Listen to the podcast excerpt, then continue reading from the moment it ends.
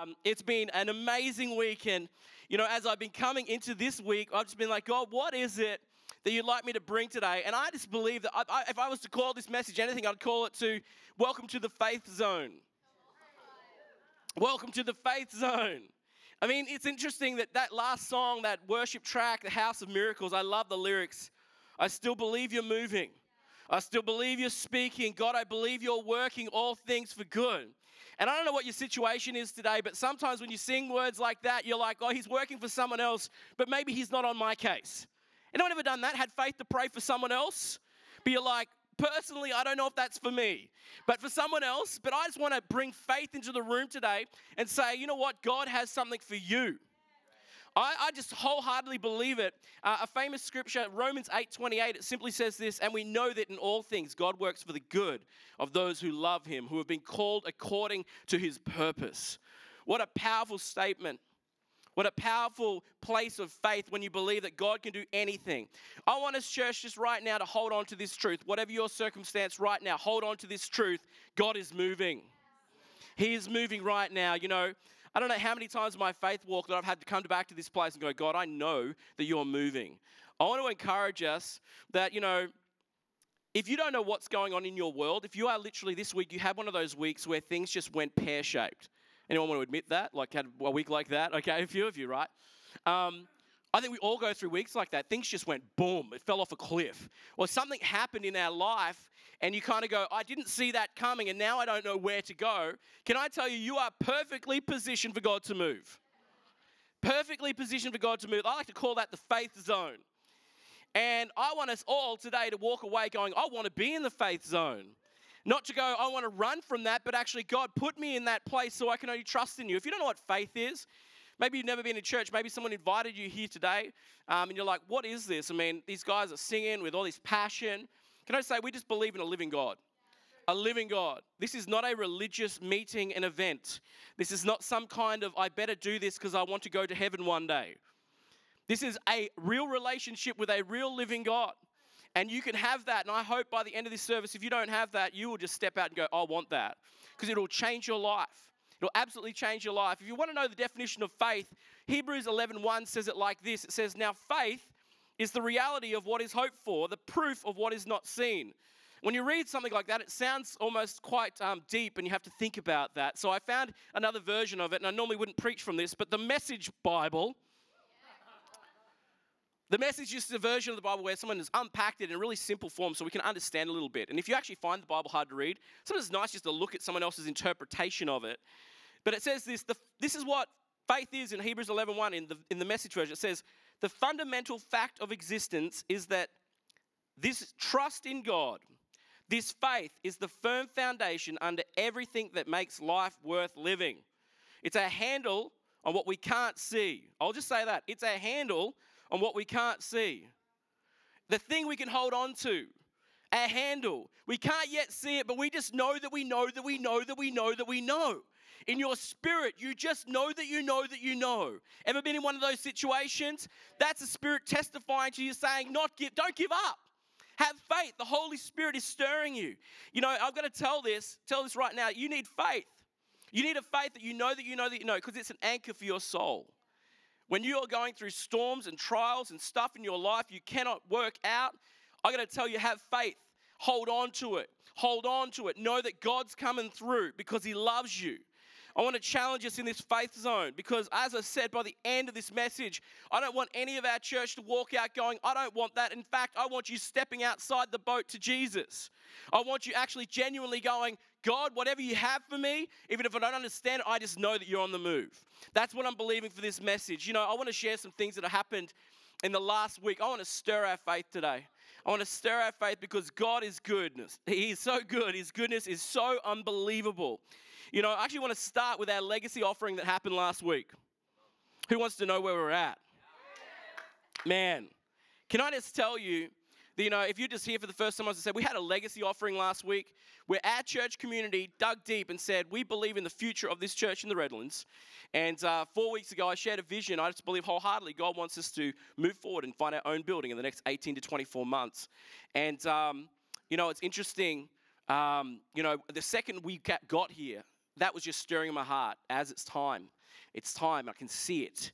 I can see it by faith. I don't know how we get there, right? But I can see it by faith. And you know how you get there? One step at a time in faith. One step at a time. And the faith step for this church was let's raise 100 grand to put in a building fund and to upgrade some of our stuff, 100 grand. And I think, you know, we've got a community of about 300 people. That's a lot. like, you know, it's a big step. It's, it's crazy. And uh, last week, a stack of you filled out your legacy cards and you said, As we want to see this church here for a generation to come. For those youth kids that go on youth camp in September, they'll be here with their kids' kids one day because of what we did. And we set that, and I must admit, I was like, God, are you going to come through here? I see it, I believe it. And um, you know, I know a lot of us haven't even filled out our legacy cards yet, which is it's cool, but there's still plenty of time because I want us to be involved in this. And so I want to tell you what happened last week. Um, last week we had our legacy cards come in, and you, as the church, pledged over $150,000. But here's, here's the really amazing thing, because I've been part of these things before, right? People get really buzzed. Yeah, yeah, I'm going to give to that, right? And, and then like a year goes by, and you look in the account or wherever, and they're like, we raised 10,000. You know, like, church. On Friday, I was talking to Sally, and um, the most mind blowing thing happened in the last five days. Not only did you pledge it, over $100,000 has been dropped in five days. Come on!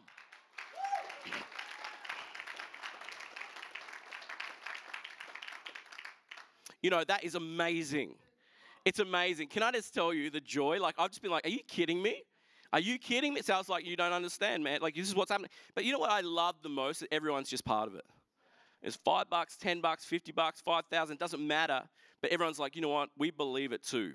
We see the vision for this church. And I just want to say, you know, that we're on our way. Um, about 92,000 of that is towards our building fund. There's about another 30 that's been pledged just for our community activity. Um, but I want to share something with you because I didn't think I was going to share this, but I, I want to share this with you because when it comes to faith, we step out into a place we can't possibly understand. And I want to share with you that at the start of this year, it's actually the first weekend of this year. We hadn't even accepted the role as location pastors. But can I just tell you that we just knew? You know, you know that you know that you know. And Beck and I, before the first service of the year, we came in here and we prayed over this building. We prayed over every seat. We prayed over the stage. We prayed over the foyer. And as I was in here, the Holy Spirit hit me and He said, As double. And I'm like, double. And it's like everything as double. Everything you pour out, everything that you do will be double. Double the numbers, the finance, double the amount of kids in, in youth, the double amount of kids in, in kids ministry, double the amount of salvations, double the amount of baptism. And so we just believed it. It was just like, okay, God, double. And to be honest, I went away and went, is that all, God? Double? Like, you know, you can think of these big audacious things. That's me, a visionary, right? But you know what? We've already reached 150. And I go, God, are you really going to double it? Are you really going to do what you said you were going to do in January? I just want you to step out in faith. If you haven't, just get on board. God is going to do something so incredible. When people let go and let God, man, things happen. Things just happen. And, um, you know, it was such a powerful time at the start of the year. And I just want you to understand that God has so much more for this area, this church. He loves the Redlands. He loves the Redlands and the people of the Redlands. Did you get that? Jesus loves the Redlands and the people of the Redlands. And you know what? I believe that they're going to be here and they're going to know that love through this next season of our life. You know, I believe that God wants us to have faith every day in every circumstance. He wants us to rely on Him. He often calls us into this faith zone and he often calls us to a place of sacrifice before he moves. Who knows that? God is an interesting character. He's like, he doesn't just go, I'm just going to give it to you. He goes, What are you going to give to me first? We'll work together as a team, you and I, but what are you prepared to bring? That's how you know it's relationship, right? This is not a religious being in the it's like God wants to work with us. And he's like, "What are you going to bring?" And then I'll show up and I'll show you what I'm going to bring. And that's the most powerful thing. I actually want to open to a story in Genesis today. This is a faith story that highlights the character of God. If you've never understood this about God, you've got to understand that we see God's character throughout the scriptures. And I want to open to this really famous story. If you pick up your Bible, or who's got a mobile phone with a Bible app on their phone, you can download it. Um, I want to encourage you uh, to go and read this story yourself because it's a long one, okay? So you're going to go to the first book, the book of Genesis, if you've never opened a Bible and you're like, where do I start? Um, and what you'll find is a story about a man named Abraham or Abram at this time. You know, maybe you were a kid. Maybe you went to kids' church when you were kid and you learned that song, Father Abraham. You know that song? Father Abraham had many sons. Many, many sons had Father Abraham, right? I am one of them, and so are you. I should be in kids' ministry. So let's just praise the Lord. Right, that's my left arm. Anyway, right. It's interesting that we know that song, Father Abraham had many sons. But when we're opening the Bible, by this stage, at the age of 86, he has no sons. None. Not one son at the age of 86. Can you imagine that? Like you get to 86 and God's going, I'm going to give you a son. This is actually the story that unpacks in Genesis. It's actually from chapter 15 right through to chapter 22. So it's a long passage of scripture. So I'm not going to go into all of it. But I do want to unpack some things. Um, God promises Abram, at that time his name wasn't Abraham, a son. At the time he's 86, his wife is in her 70s. Anyone in their 70s here? Would you like another child, Fran? I mean, seriously, you're like, no, God, no. I think Jeff just gave you a wink. Anyway. Anyways. It's interesting that in this story we hear about Abram. God says, Hey, Abram, I'm going to make you a father of all nations, and you're going to have kids and kids and more kids. And he looks at God and is like, I'm 86. I got nothing. This is ridiculous. His wife, Sarah, she actually laughs at him. She says, That's ridiculous, that's stupid. And it's interesting in this story about chapter 15, uh, Sarah, she actually takes it into her own hands. She goes, Well, I can't have a kid. Um, I've got a slave. Go and have a kid with her. Because God clearly wants to do something, so I better make things happen. Anyone ever done that before? God wants something to happen, I better knock down some doors. God's given you a word, a prophetic word. And instead of you being patient and allowing God to do it, you start knocking down doors.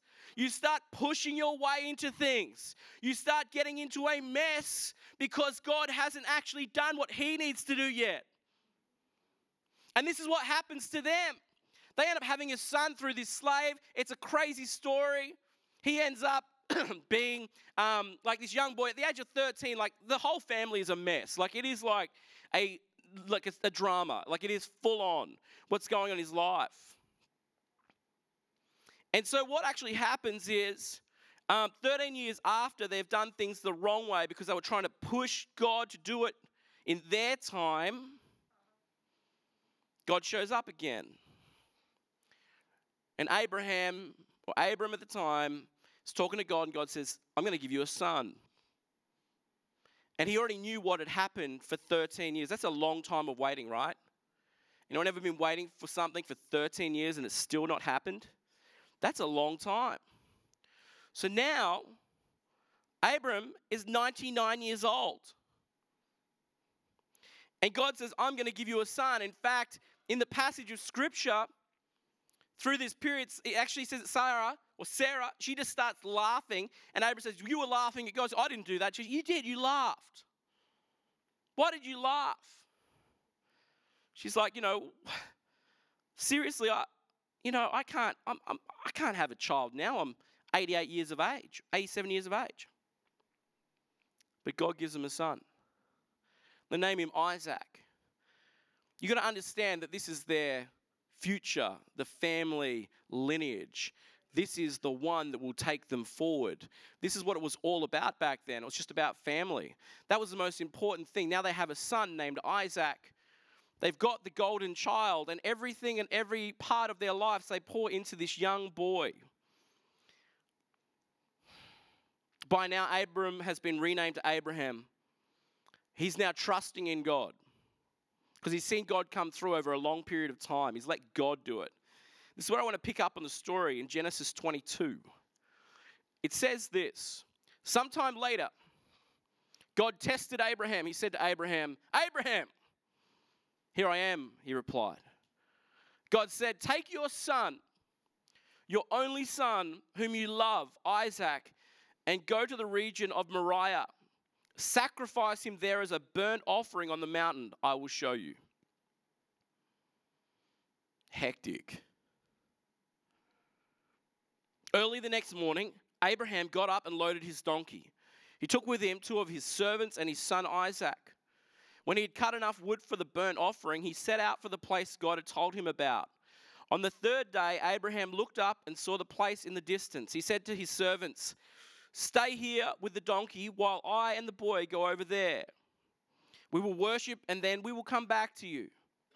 Abraham took the wood for the burnt offering and placed it on his son Isaac. And he himself carried the fire and the knife. Can you imagine this? Abraham has his son who's strong enough now to hold the wood and the knife in his teen years.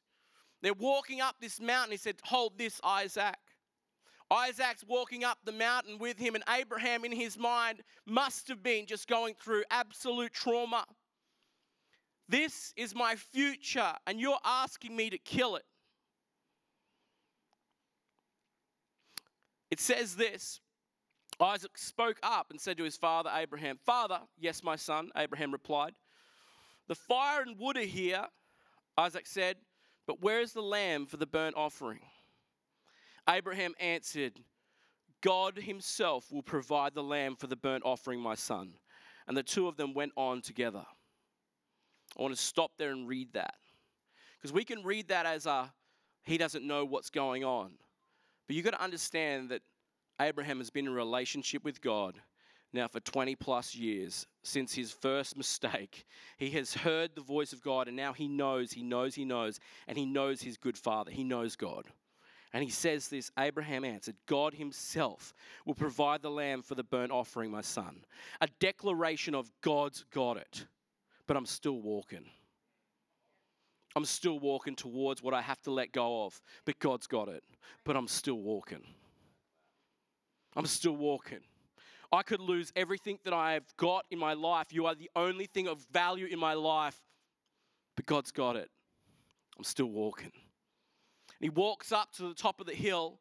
He lays Isaac down on the sacrifice, and it says, as he was going to strike his own son, in obedience, an angel declares and calls out, Abraham, Abraham! It's like, whew, dropped his knife. He says, Here I am. Do not lay a hand on the boy. Do not do anything to him. Now I know that you fear God because, because you have not withheld from me your son, your only son. Abraham looked up, and there in the thicket he saw a ram caught in its thorns. He went over and took the ram and sacrificed it as a burnt offering instead of his son. So Abraham called this place, the Lord will provide. And to this day it is said, on the mountain of the Lord it will be provided. Then the angel of the Lord called to Abraham from heaven a second time, and he said, I swear by myself, declares the Lord, that because you have done this, you have not withheld your son, your only son, your only thing of value. You haven't held it back. I'm more important than the number one thing in your life right now. I will surely bless you and make your descendants as numerous as the stars in the sky and as the sand on the seashore. Your descendants will take possession of the cities of their enemies, and through your offspring, all nations on earth will be blessed because you have obeyed me. You know, there's so many powerful moments in this story. You know, honestly, I knew when I grew up, I used to be really perplexed by this story. Why would God want to kill his own son? You can understand God's plan was looking for obedience. He wanted to know how in Abraham was. Would you let go of the most important thing for you for my plan on your life? Would you sacrifice the thing that's closest to you, that holds you? As I said, Abraham's been on a, a journey with God for decades now. He knew that God was good because even though it made no sense for him at the age of 99 to have a kid, God made it happen. So he could see that God was good and he'd brought it through, and he knew if he'd done it before, he'll do it again. I want you to understand that, church. In the faith zone, God has done it before in your life, he will do it again. Don't lose hope, do not lose faith. It's interesting that statement God Himself will provide the lamb for the burnt offering, my son. Abraham knew the heart of God, and no matter what, he would be obedient because he trusted God's voice. Church, I can be honest with you today. I just want to be honest. This is what the faith zone actually looks like. The longer you're in a relationship with God, the clearer his voice becomes and you just know that you know that you know that you know. You have the handle to hold on to, you have the anchor, and you may not see how, but God's coming through. God is coming through. You know, Beck and I can attest to this space this week. You know, coming to Brisbane to do this church, it was just a place of obedience. It was like, God, are you really taking us from the Gold Coast, from everything that we know, all of our friendships, everything that we built for eight years, but we just knew that we knew that we knew that God was doing something. And out of obedience, we decided we wanted to come up here, and God's been so good to us. And a couple of months ago, I just felt wholeheartedly, once again, that stirring within my spirit. God said, It's time to sell your home on the Gold Coast. I want you to remove your roots there and replant them in the Redlands. And you're going to sell your home. And that was a really big, like, okay, that's massive. And uh, a few weeks ago, in fact, on the first week of Legacy, I shared how we had actually got everything planned. We'd actually, the people that were living in our house had moved out of our house before an auction. Everyone's saying this market is red hot. You are going to sell. It's going to go so quickly. The week before the auction, five or six buyers sniffing around. We're like, it's going to go nuts. This is going to be the best. And then the Saturday before the start of Legacy, not one bidder. It was the weirdest feeling walking up our driveway to not see really anyone. And my auctioneer, my guy who's been telling me all week it's going to be good, going, We're not having an auction. And I must admit, in that moment, I was questioning, like, God, did I hear your voice? Like, I, am stepping into this space, this legacy series on, on God's provision, and I would have loved to have had a testimony on the first week. so you all go, Yes! And I'm like, that's right, that's my God, right? But who knows, God comes through at really interesting times outside of our timing. I'm sure the whole way Abraham's walking up the mountain, he's looking around for a sheep. Seeing nothing. This is interesting thing about the faith zone. It's interesting after that weekend. I remember talking to Beck. Beck just said, You know, I feel it wholeheartedly in my spirit. We will sell the house after legacy.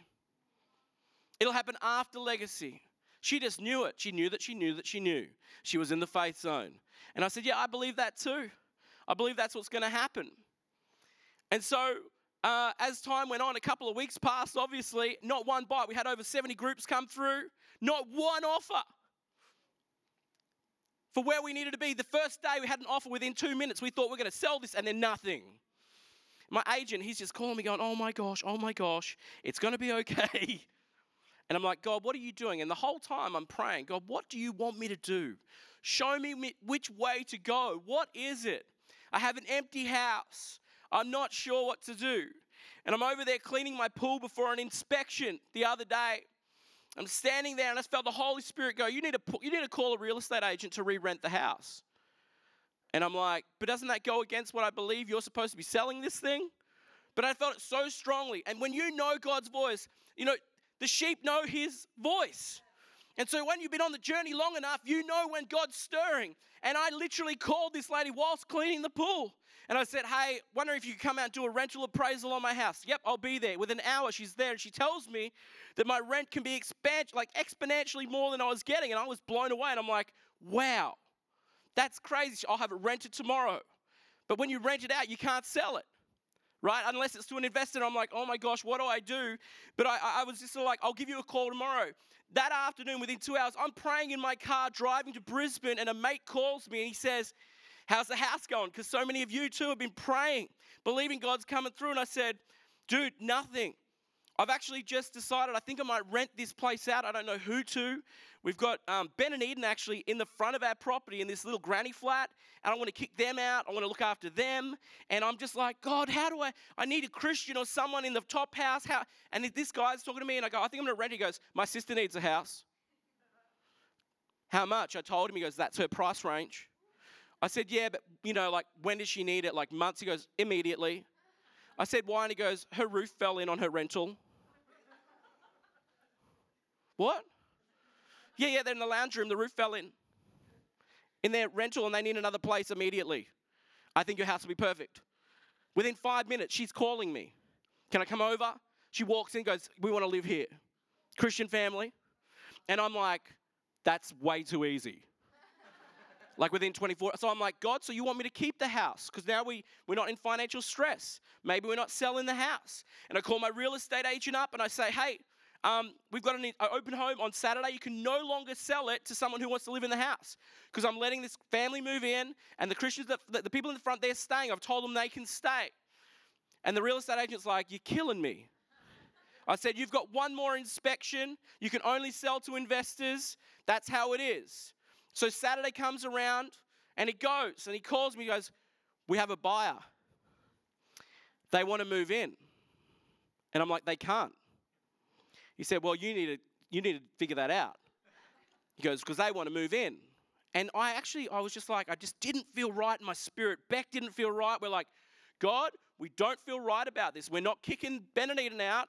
We feel that we need the right people in the house. These are the right people. And so my agent keeps calling me. On Monday comes around, he calls me. This is their offer. They weren't near where we needed to be, but he said, they want to move in. You need to tell your tenant they're out. Just say you made a mistake, your timing was wrong, and they're out. And I just stopped and I said, Tell your buyers no. And he goes, Why? I said, Mate, I'm a man of my word. My yes is my yes, my no is my no. I said they can stay, they're staying. Because you don't, have it in a contract. That's fine, they'll still have 60 days. And I said, Tell them I'm a man of my word. If they want to buy it, they're not to move in. And he was on the phone. This guy's not a Christian. He's like, As you're killing the deal. You're putting a nail in the, you are killing it. I just want you to know. He's like, Do you want to sell this or what? I said, Tell him. I said, Mate, my integrity and my character is way more important than money. Tell them. And he's so angry, gets off the phone. I'll give him a call. Calls me about an hour later, and he starts laughing on the phone. He goes, You never get. Guess what? I said, What's that? And he goes, The buyers, I told him, Oh, he's a man of his word. He's let these people stay. And yeah, he's got these. And the, guy on the phone goes, Yeah, I have the same values. I go to Hillsong in Brisbane. so my agent's going, You weird Christians. But it's not over because they're still not where we need to be. Beck and I felt wholeheartedly we knew where we were supposed to be. And so they'd made this offer, and um, we were actually at the INC conference, and on the Tuesday, they, you know, they weren't even close. And he's like, that's their final tap out. And I'm like, okay. And then Beck messages me and she goes, you know, we'd filled out our legacy card last week. And, um, but we didn't put it in because we forgot. Things got so busy. And we had this card, we hadn't handed in.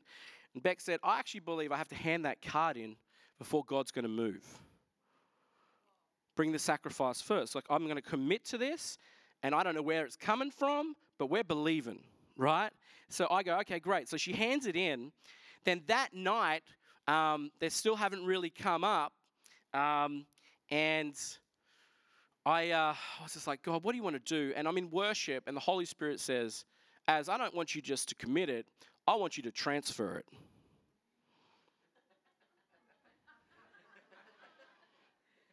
and I'm like, okay, all right.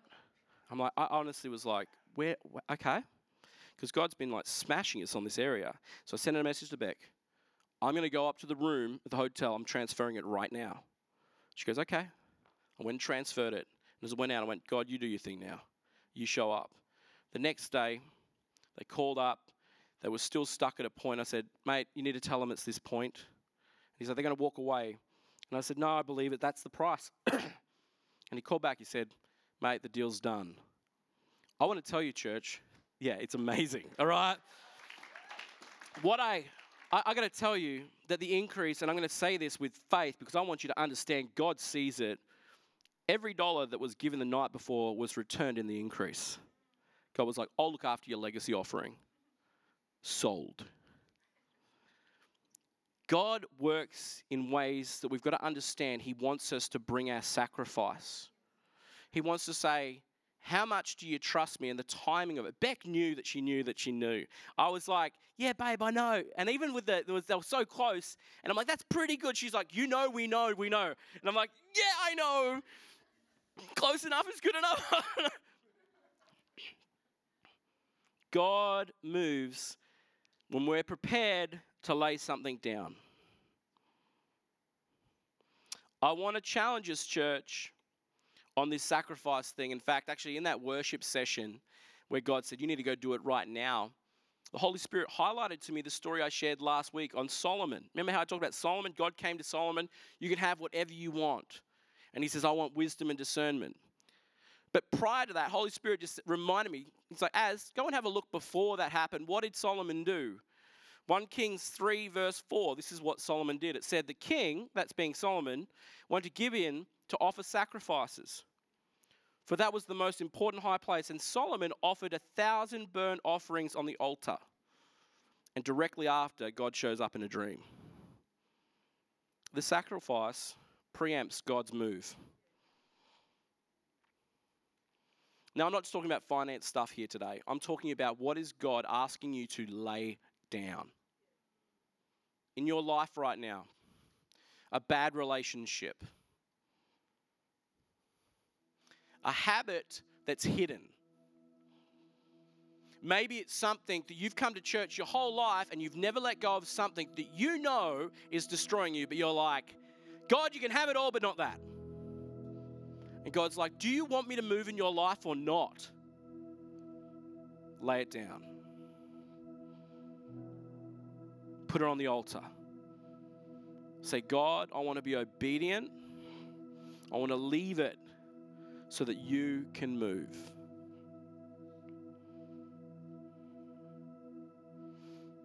God is good and he makes a way. Romans 8:28 we know that in all things God works for good for those who love him who have been called according to his purpose. What's God calling calling you to today? The most amazing thing about the God that we follow is that he sets an example of the things He asks us to do. You know how He said, Abraham, you gave up your one son, your only son. So, for God so loved the world that He gave His only Son, that whoever should believe in Him should not perish but have eternal life. God understood that it took sacrifice to have you added to His family and he would give up the most important, most valuable thing to him. He would send his only son, Jesus, to die on a cross so he could be reconciled to you and I. He would let go of the most important thing to him to show us his love. What a powerful moment. The most insane thing about that, when you read this story about Isaac and Abraham, it's not just that the place where Isaac was laid out on this sacrifice historically is believed to be exactly the same place where Jesus died on the cross. Same place. The place of the skull. Same place historically. In this moment where Abraham was called to sacrifice his son, God's like, no, no, no. In fact, down the track, I'm going to lay my own son down in that same place. For you. It's incredible. They say that Isaac is a representation of Christ because Isaac carried his own sticks to the place of sacrifice. Jesus carried his own cross to the place of sacrifice. Thousands of years later, God said, You no longer have to bring a sacrifice, I will be your sacrifice so that you can be free. It's good news. So let's pray. Jesus, I just thank you that you call us to a place of obedience and laying down those things that hinder us and separate us from you. God, I pray that you in this moment will move. Thank you for taking the time to listen to our podcast. We believe this message will inspire you into greater intimacy with Jesus, relationship with others, and influence in your world. If you would like to know more about us, you can visit us online at www.elevationchurch.com.au